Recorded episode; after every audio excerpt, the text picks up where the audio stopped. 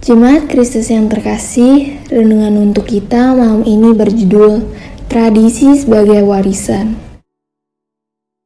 Dan bacaan kita diambil dari kitab Kolose 2 ayat 18, 3 ayat 2. Beginilah firman Tuhan. Janganlah kamu biarkan kemenanganmu digalakan oleh orang yang pura-pura merendahkan diri dan beribadah kepada malaikat, serta berkeranjang pada penglihatan-penglihatan dan tanpa alasan membesar-besarkan diri oleh pikirannya yang duniawi. Pikirkanlah perkara yang di atas, bukan yang di bumi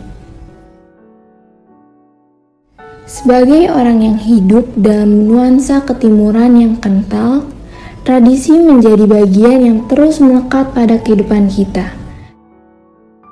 Ada banyak hal yang kita lakukan berdasarkan tradisi yang dihidupi, baik oleh orang tua kita sebagai wujud penghormatan, maupun tradisi yang juga kita hidupi karena kita melihat itu sebagai hal yang baik.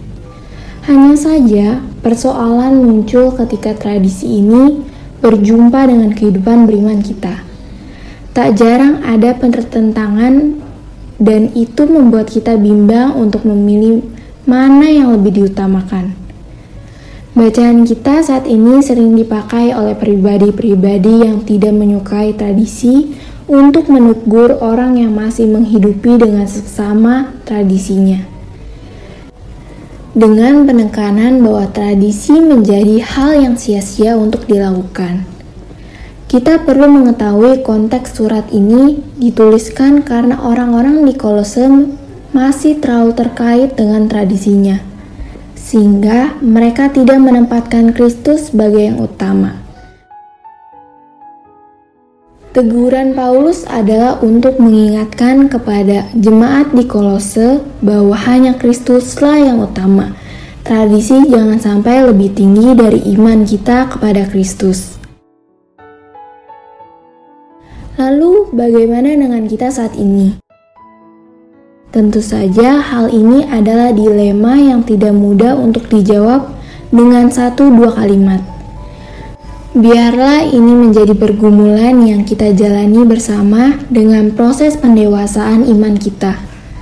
Sehingga kita dapat melihat bahwa tradisi adalah warisan kekayaan kebudayaan dari leluhur kita dan di sisi lain tetap dapat memprioritaskan Kristus. Ada banyak cara tradisi dapat dimaknai ulang dengan nilai Kristiani. Oleh karena itu, terimalah Kristus sebagai pembaharu kehidupan kita. Jadikanlah Kristus menjadi sentral kehidupan kita. Tradisi ada untuk mengingat betapa kayanya karya Allah dalam sejarah manusia. Demikianlah renungan malam ini. Semoga damai sejahtera dari Tuhan Yesus Kristus tetap memenuhi hati dan pikiran kita. Amin. Jemaat yang terkasih, marilah kita bersatu hati menaikkan pokok-pokok doa yang ada dalam gerakan doa 21 GKI Sarwa Indah. Marilah berdoa.